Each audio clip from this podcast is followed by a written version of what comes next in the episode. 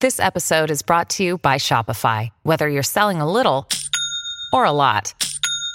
Shopify helps you do your thing, however you cha-ching. From the launch your online shop stage, all the way to the we just hit a million orders stage. No matter what stage you're in, Shopify's there to help you grow. Sign up for a $1 per month trial period at shopify.com slash special offer, all lowercase. That's shopify.com slash special offer.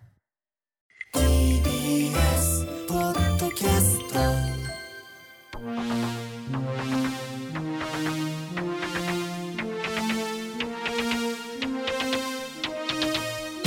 さて西先生今回ははい、前回ちょろっと最後にお話になりました、はいうまくいく人とうまくいかない人の差、はい、ちょっと聞きたいようで聞きたくないようでこれだって分かっちゃったらそれできてってね、なっちゃうし、まあ、そうですね、はい、そうなんですよ、まあ、話さないという選択肢もあるんです けど、そう言われるとお願いします、 ええよかったです。あの、あの実は、まあ、いろんなこうことが今、研究で分かってまして、はいまあ、ビジネスとか、はいまあ、恋愛とか、あとスポーツとか、はいそういろんなこう分野があると思うんですね。はいで、その、あらゆる分野でこう、うまくいく人、そうでない人の違いというのが、もちろん、あの業界別に、あの、違いがあったりするんですけども、そ業の、界で違うのそうですね。で、ただその共通して、はいあの同じ要素っていうのも分かってきてまして、で実はその一つがその新しいことをにチャレンジするか否かっていうところなんですね。今までやってこなかったことにチャレンジするかどうかそうですね。でこれはですね、あの実はかなり大きな差を生み出すことがあの研究で分かってまして、そうなんだそうなんです。あの実はその現状維持が人間は好きなんですね基本。あれって何なんですか、あのーあんまり一歩踏み出さない方がいいし、ええはい自分も傷つきたくないし、うんそうですね現状維持でいいなってそうですねあれはな何あなんですかそうですね。これはですね、あの生存の欲求なんですね。もともとは。ああ、そういうところに行くんだ。なるほど。要は安全でありたい。あの、はあはあリスクがあると、まあ、人間の生存が脅かされますので、なので安全であるために現状維持を好むものが基本的にはあるんですね。はい。はい。むしろそれれがないと生存競争を生きええあそうな残んでれすなかったから、そうなんです。必要な能力なんですね。はい。あるんですね。なので悪いものではないんですよ、決して。確かはい。ただですね、この程度が大きすぎてしまうと、どうなるかってことなんですね。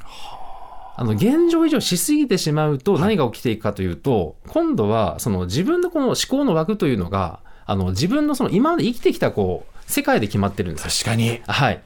で、面白いのがですね、私もいろんな方研究してきたんですけど、その悩んでなかなかこう解決されない方っていらっしゃるんですよ。はあ、はあはあ、で、そういった方の特徴はですね、はい実はなぜ解決されないかという原因がありまして、その思考の枠の外側に答えがあるからなんですね。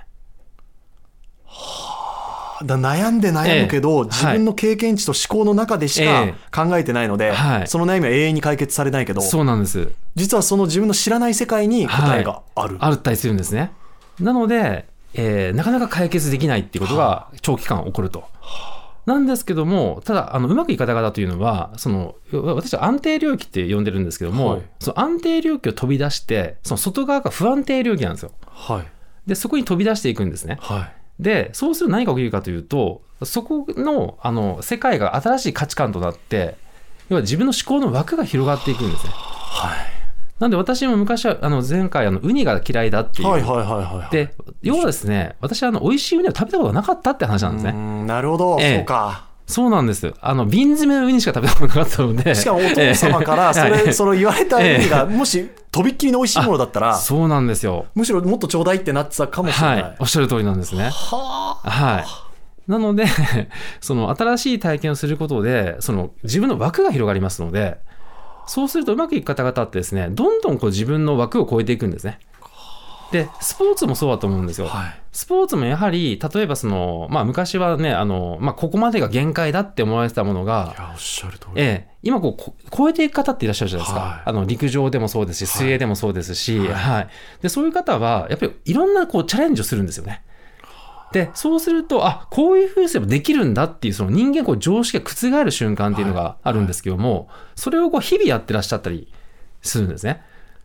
でも、常識ってなんだって話ですよね。そういうことなんですよ。はい。あで、なので、 あの、要はうまくいかない人というのは、なかなかですね、そこをこう新しいことチャレンジできない。で、そしてですね、一番の大きな特徴がありまして、その変化はあ怖いって思うんですね。ーうーんこれもその生存競争のところに行き着くわけですかそのそ変うで化すをね怖いとか感じるようにインプットされてるのは。そうですね変化を怖いと感じる理由が、まあ、あの、もともと、その、まあ、人間の、まあ、本能的な欲求っていうのはもちろんあるんですけど、はいその、昔の経験もあるんですね。昔の経験。はい。例えば、その、新しいことにチャレンジして、全部失敗してたらどうですかね。ああ、そういうことか、ええそれは踏み出さなくなりますね。そうなんですよね。ああ過去の体験で、あ、これはもう自分は、こう、なんかやらない方がいいっていうふうに、うんうん脳が学習してしまって、うんあの、怖くなってしまうというのがあるんですよ。はい。でもそれはもしかすると、その時はそうだったかもしれないんですけども、そうですよね。ええ、今年齢がね、やっぱり時間も経って、あの、価値、いろんなね、あの、成長もされた時に、あの、それが同じ状態なのかっていうことなんですけど、意外とできてしまうこともあるんですね。はい。これでも本当にどなたでもそうだと思うんですけど、ええ年齢重ねるごとに新しいものに行かなくなるというか、はいあそうなんです例よねえばじゃあ定食屋入っえてえ違うものを頼まなくなるとか、あそうですね。全部なんとなく自分のルーティンの中でなってしまう、はいええあれも良くないっていうことなんですね。そうでそうなってくるすね。はい。まあ別に全部新しくしてくださいっていうわけではないんですけども、はいはいただですね、ここであの一つポイントがあって、はいあの、あのうまくいかない人ほど大きな変化を望もうとするんですね。はあ。同じ変化でも、はい。ちょっと無理がある変化と、そうなんです。細かい変化と。そうなんです。あの自分を変えようと思うときに、はいなんか大きく変化しなきゃダメだって思ってる人がいまして、うん、なんかでも分かるな、ええまあ、昔私もそう思ってたんですけども、 でそうすると実は脳にとってはですね大きなものっていうのが恐怖に感じてしまうんですよ。でただですねこれ面白いのが、はいそのうまくいく人ほど意外と小さな変化をしてるんですね。それは分からないと、どええうーん、はい。はいなので、例えば、そのなんかビジネスをやろうとしたときに、はいい、きなりこう起業しようとすると、はい多分なんかおじけづく方も多いと思うんですね。はいでも、うまくいく人たちっていきなり起業してるように見えるんですけども、そうではなくてですね、意外とその、まあ、その情報収集をしたりとか、その人に会ってみたりとか、その現場で一回働いてみたりとか、意外とそういう小さなことを繰り返してるんですね。で、そうすると脳というのは、あの、小さなことを変化だと感じないんですよ。認知できないんですね。あ、そうなんですか。はい。で、要は騙されてる状態なんですけど、あーで、そうしたらいつの間にか気づいたらこんなになってましたみたいな、その運命の差ができていくっていうところなんですね。その変化は脳はリスクとは思わないし、思わないんですまあよ。気づいたらこんな変わってたけど、そうなんまですよあまあ別に、ああ、はへいえっていう。そうなんですね。なので、あの、まあ、毎日こう同じことをするって、もちろん悪いことではないんですけども、はただ、ちょっとしたこう変化をその入れていくっていうのは結構大事で、ちょっと具体的ええにど、ど、どのくらいの変化ですかのそうですね歯磨き粉を変えてみるとか、そういうことですかあどど もうもう全然 OK です。あもう歯磨き粉1個でも結構ですし、例えばいつも見てるこう、ね、テレビ番組は違う番組にしてみるっていうの違う番組も OK ですし、あとはその、まあ、会社とその自宅の往復の道はをあはあちょっと寄り道をして道の道かはあ違う道を歩いてみるとかっていうのも OK ですし、はい。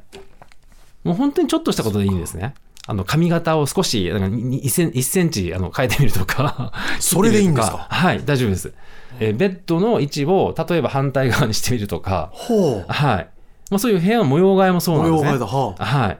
あと、洋服の色を、まあ、ちょっと、あの、いつも買わないものを買ってみるとか。もしえ、くは、それは、ええそれで何かが変わるっていうよりも、そういうはい積み重ねできっと何かが変わっていくので、はい少しずつでも変えていきましょうっていうことでいいんですかそうそうなんです。あの、要はそれによって、その、いい体験をすると、例えば、あの、違う道を歩いてた時に、はいあ、こんなお店があったんだとか、はあはあはああここにこんな美しい花が咲いてたんだとか、はいで、あとあの洋服の色もそうなんですけど、はい意外と自分は絶対似合わないと思ってた服が、確こかういに。うのも似合うんだって、あーまあ確かに。はい。ええっていうふうに人に褒められたりとはかいすると、実はその新しい行動イコール快感に結びつくんですね。あーそっちに持ってってあげるってことですね。そうなんです。なんかそう変えることがいいというよりも、はい変えたことの成功体験が積み重なることで、そうです。それを快感とはい脳が感じてくれるようになる。そうなんです。小さな行動イコール快感っていうふうになると、脳はどうなりますかねどんどんやっていこうよっていうそうことなになんでるわすけよで。す。はい。なので、どんどんこう、新しいことをしていこうとするんですね。なので、私がいつも提唱しているのは、はい大きなことはやらないでくださいって言ってるんですよ。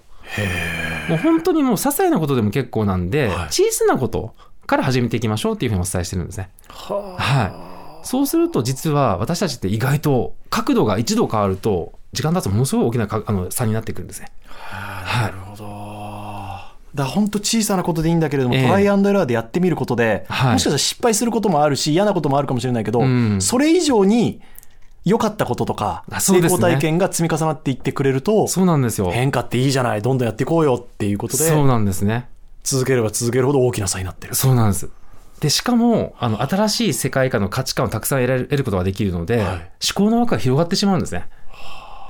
なので、これを1年間やり続けた人とやらない人では、もう運命いのやそのう差がそうですわ。できていきますんで、なんで私もですね、あの、おかげさまで、最近、あの、悩みがあまりないんですよね。あの、なんなんですかね、こう、昔は結構解決するために、こう、狭い思考の枠の中で一生懸命、こう、理性で、はああの、考えてたんですね。はい。なんですけども、今はこううまくいく人たちのこう考え方とか、そういろんな考え方をあのー研究させていただいてるおかげももちろんあるんですけど、なのでこう悩んだ時に、あ、なんかここにあったとか、 普通に気づきやすいこう状態になりやすくなりますんで、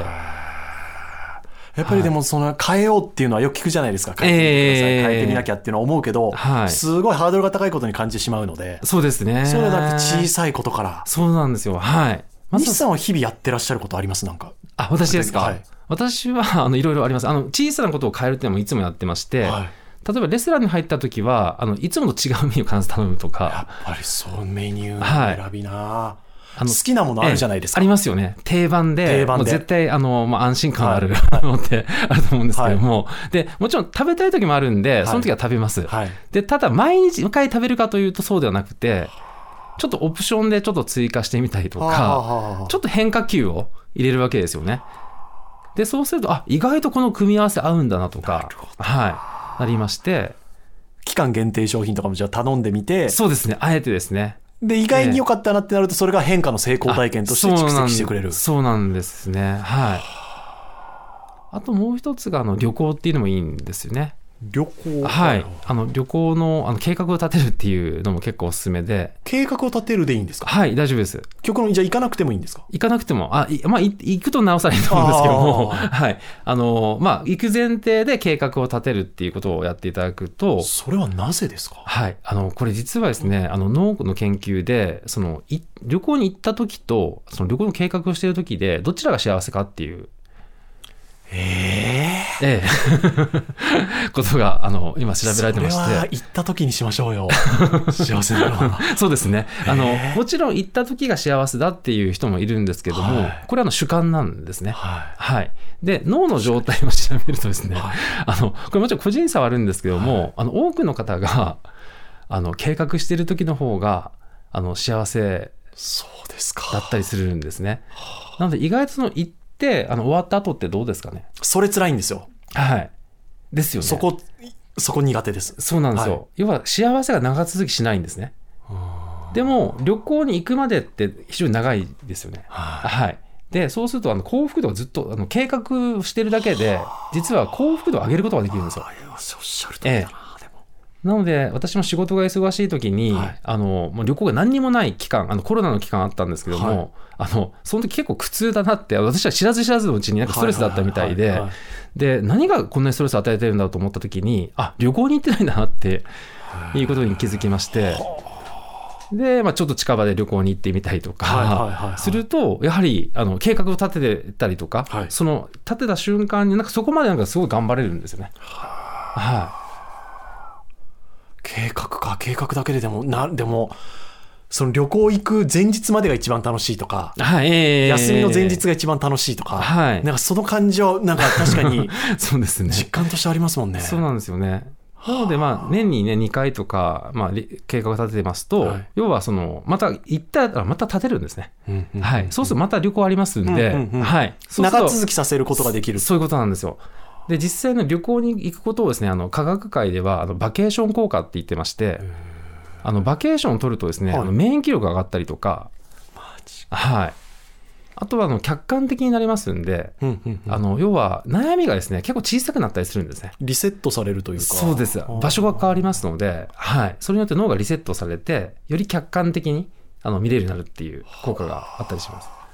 あれ、これって何の話でしたっけ今だ、い うまくいく人といかない人があそ来れの違いてでんすよね。で、はい、ええ変化が大事です。そうですね。ただは変化の一部で旅行い。そうですね。とはい捉。えて、あー